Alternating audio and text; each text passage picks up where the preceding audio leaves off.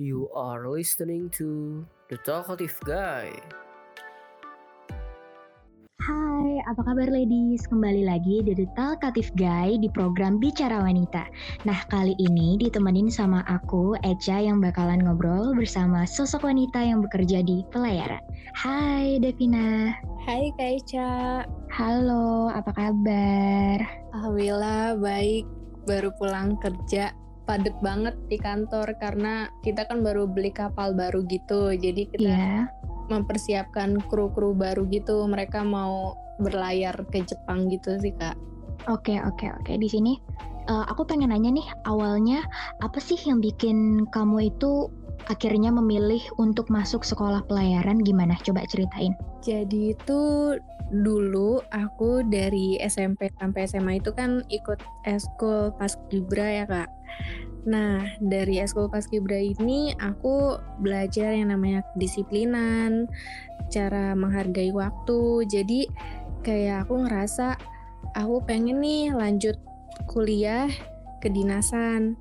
Terus tuh dulu kan zaman SMA kalau misalnya kita jalan di mall gitu kak Mm-mm. kita bisa lihat orang jalan-jalan pakai seragam kedinasan gitu terus lihat orang pakai seragam gitu kayak langsung di dalam hati aku semoga di masa depan aku bisa jadi kayak orang itu aku tuh juga punya hobi yang aneh sih kak dibilang aneh karena aku Ya. suka banget jalan-jalan naik transportasi umum sendirian cuman buat keliling kota kayak naik KRL MRT, Transjakarta atau Damri gitu. Kayak aku Iya. seneng banget gitu kak naik transportasi umum. Jadi aku cari tahu deh sekolah di bawah Kementerian Perhubungan dan Mm-mm. akhirnya aku tertarik untuk masuk pelayaran karena mikirnya keren gak sih kalau perempuan masuk di pelayaran? Hmm, Oke, berarti itu dari awal eh, mimpi-mimpi kecil yang jadi kenyataan lah. Bener-bener banget. Nah, kamu ini masuk sekolah pelayaran itu emang cita-cita atau sesuatu yang enggak terduga kayak, ih kok aku bisa masuk sih? Nah, kalau ini bener-bener pure cita-cita aku sendiri. Dulu itu aku masuk sekolah pelayaran ini nggak ada yang dukung aku. Orang tua Hmm. aku, kakak-kakak aku, mereka maunya itu aku masuk di universitas biasa. Iya. Dulu tuh pernah aku sampai berdebat sama papa di depan psikolog waktu lagi Iya. konsul mau lanjut kuliah di mana. Terus Iya. aku tuh sampai kan temperamen gitu kan orangnya dia Hmm. sampai, sampai ngebentak aku waktu itu katanya gini kalau kamu masih maksain mau kuliah cuman gara-gara pengen pakai seragam ya udah kamu lanjutin aja jadi satpam gitu katanya parah banget sih terus karena papa aku ngomong gitu aku tuh kan orangnya sebenarnya kayak aku bakalan inget perkataan orang yang nyakitin aku tapi aku nggak akan balas tapi aku maunya balas dengan hal yang positif kan ya udah Oke. akhirnya aku bener-bener fokus aja tuh ngelihat apa buktiin sama papa aku dan alhamdulillahnya ternyata dengan tangan Tuhan dari pertama pendaftaran aku tes terus sampai kuliah Hmm. ini semuanya bener-bener dilancarin banget kak Oh, berarti Iya. eh, pertama dari enggak didukung sama orang tua, dari yang kayak enggak percaya kalau misalnya kamu itu bisa eh, ngelaluin semua ini, semua eh, jadi support sistemnya kamu lah ya setelah udah ngelihat gimana kemajuan kamu. mereka akan bangga dengan sendirinya gitu kak Hmm, iya iya ya. Kan eh, aku pribadi nih jarang banget dengar perempuan masuk sekolah pelayaran. Nah, pernah nggak sih kamu itu ditanyain kayak, kok cewek masuk pelayaran sih? Emang enaknya apa? Ih, itu mah sering banget kak lagi di minimarket gitu terus ada orang yang nanya kamu sekolahnya di pelayaran terus aku langsung bangga aja iya pak eh, aku sekolah di pelayaran gitu kan orang-orang tuh juga nggak percaya kayak teman-teman SMA aku guru-guru SMA karena aku tuh dulu SMA kan dikenalnya feminim banget ya kak Iya. ya udah deh mereka kayak pada terheran-heran kenapa aku masuk pelayaran gitu Iya, karena aku sendiri pun jarang banget lihat cewek itu masuk ke pelayaran. Nah, jadi kayak bener-bener aku bangga sih kalau ngelihat cewek itu bener-bener bisa pendiriannya itu kayak ah aku mau masuk ke pelayaran, aku mau gini, aku mau gini, aku mau gini. Jadi sudah punya sesuatu yang udah dia pikirkan sebelumnya dan jadi kenyataan kayak gitu loh. Maksudnya punya pemikiran yang membuat dirinya dia maju dan beda dari orang-orang lainnya. Iya, bener banget, Kak. Nah, di sini itu Devina sendiri sulit nggak sih prosesnya buat kamu menghadapi pelayaran itu kayak gimana? Prosesnya apakah harus bener-bener uh sangat ekstra banget apa gimana? Pasti ada banget masa-masa sulit yang aku rasain kayak di awal-awal masuk kan kak. Kayak kita bener-bener dituntut untuk mandiri, dituntut untuk kreatif, untuk memanfaatkan sesuatu yang ada balik lagi karena ini memang cita-citaku dan dari awal aku mau membuktikan ke orang-orang bahwa aku mampu. Makanya semua aku hadepin dengan rasa berani gitu. Walau yeah. kadang rasanya berat banget, tapi mm -hmm. ya syukur karena aku ternyata punya support system yang bagus untuk ngedukung aku. Wah, keren banget ya. Karena uh, aku di sini bener-bener kayak ngerasa kamu tuh keren banget gitu. Aku pengen nanya lagi nih, ada nggak sih perbedaan perlakuan antara cewek dan cowok di sekolah pelayaran kayak gimana? Jadi kan kalau sekolah pelayaran itu sebutannya taruna untuk cowok dan taruni untuk cewek kan kak? Iya. Nah pasti pasti ada banget perbedaannya antara yeah. taruna taruni karena aku sebagai perempuan merasa spesial kalau di kampus karena kan kami itu kaum minoritas ya kak. Iya. Yeah. Kalau ada apa-apa itu pasti Taruni didahulukan dan ngerasa dilindungin banget sama taruna taruna kita kak. Aku di sini pengen nanya lagi stereotip sekolah pelayaran biasanya harus digembleng kan biasanya fisik bahkan sampai kontak fisik gitu kamu pernah nggak sih mengalaminya atau gimana cara kamu menanggapinya? Sekolah pelayaran itu semi militer ya kak. Emang kita mm -hmm. latih sama militer-militer juga di kampus. Mm. Nah, ya bener sih kak. Kayak fisik seperti olahraga pagi dari bener-bener baru bangun tidur Terus siang tuh sebelum makan, sore, malam itu udah kayak biasa banget lah, push up, sit up, lari. Itu udah kayak makanan sehari-hari kita banget. Tapi itu ya aku senang sendiri sih kayak kita ambil positifnya aja. Kayak kita jadi nggak usah susah-susah berusaha buat jaga badan gitu kan kak? Yeah. karena kamu tuh pasti bakalan olahraga dengan sendirinya jadi positifnya.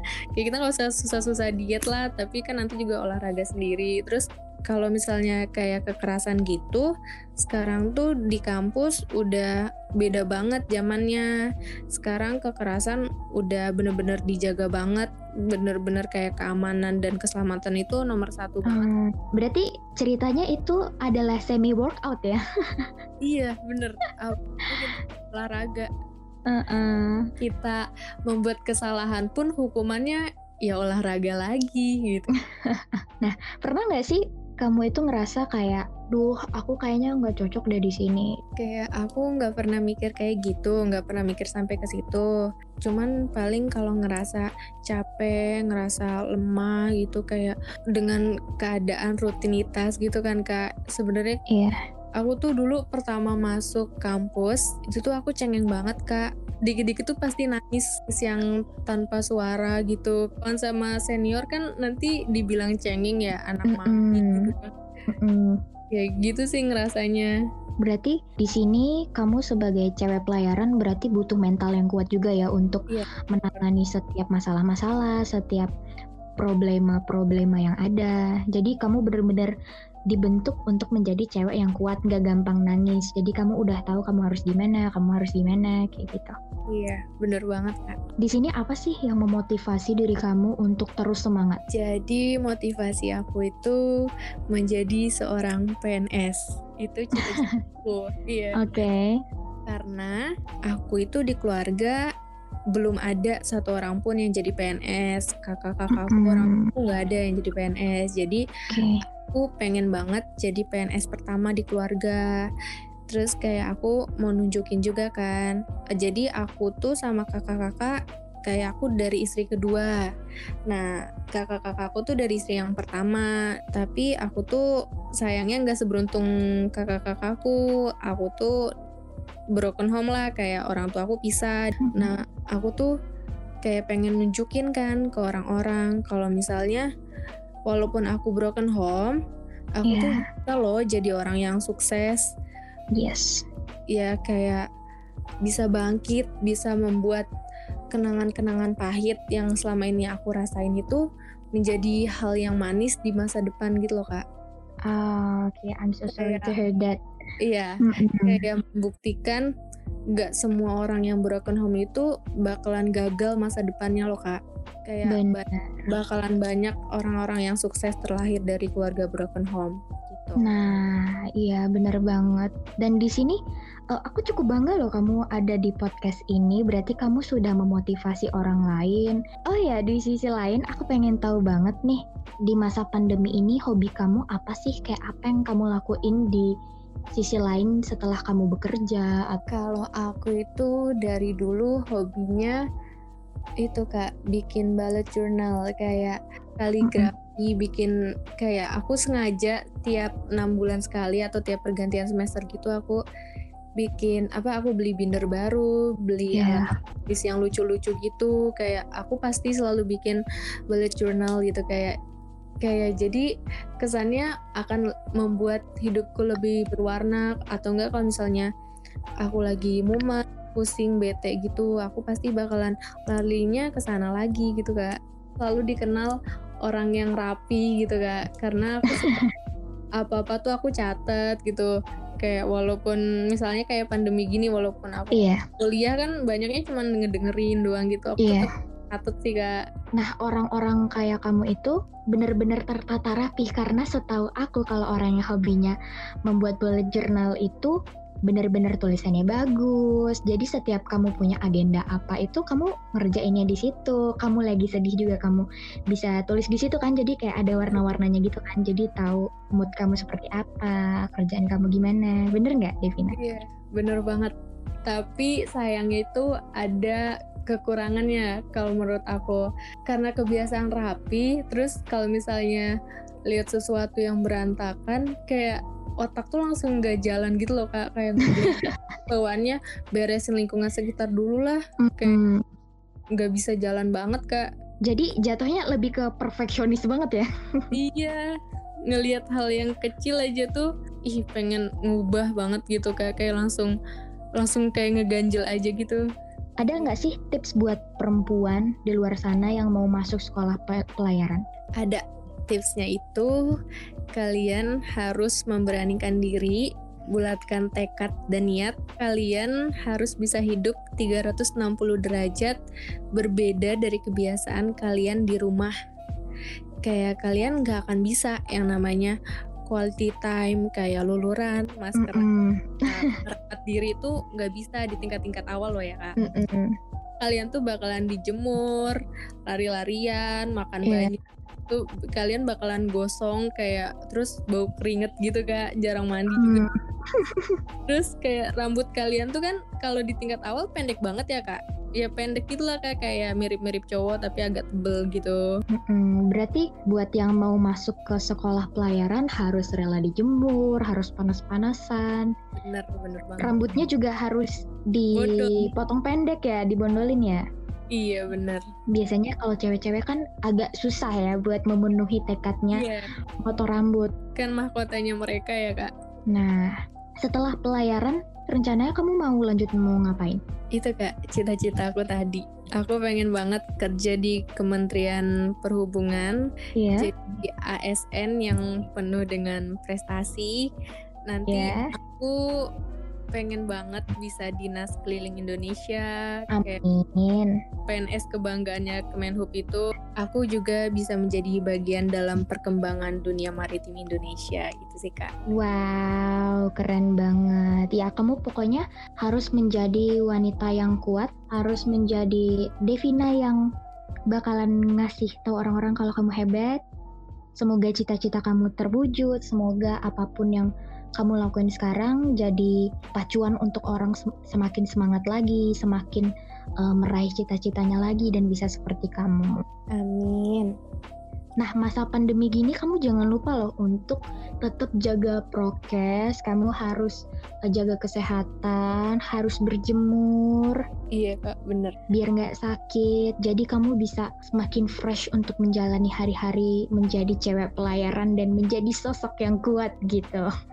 Iya, sosok yang kuat menghadapi segala rintangan hidup. Wow, keren banget sih dan seru banget obrolan kita tentang sekolah pelayaran yang luar biasa banget ini. Oke, makasih banyak ya Devina ya. Sampai ketemu lagi. Siap Kak, terima kasih banyak. Nah, aku mau berterima kasih nih buat ladies yang lagi dengerin episode kali ini. Jangan lupa selalu tunggu episode menarik lainnya ya, dan jangan lupa follow Instagram The Talkative Guy. Sampai bertemu di episode selanjutnya. Bye-bye. Don't forget to follow us on YouTube, Spotify, and Instagram at the Talkative Guy underscore ID.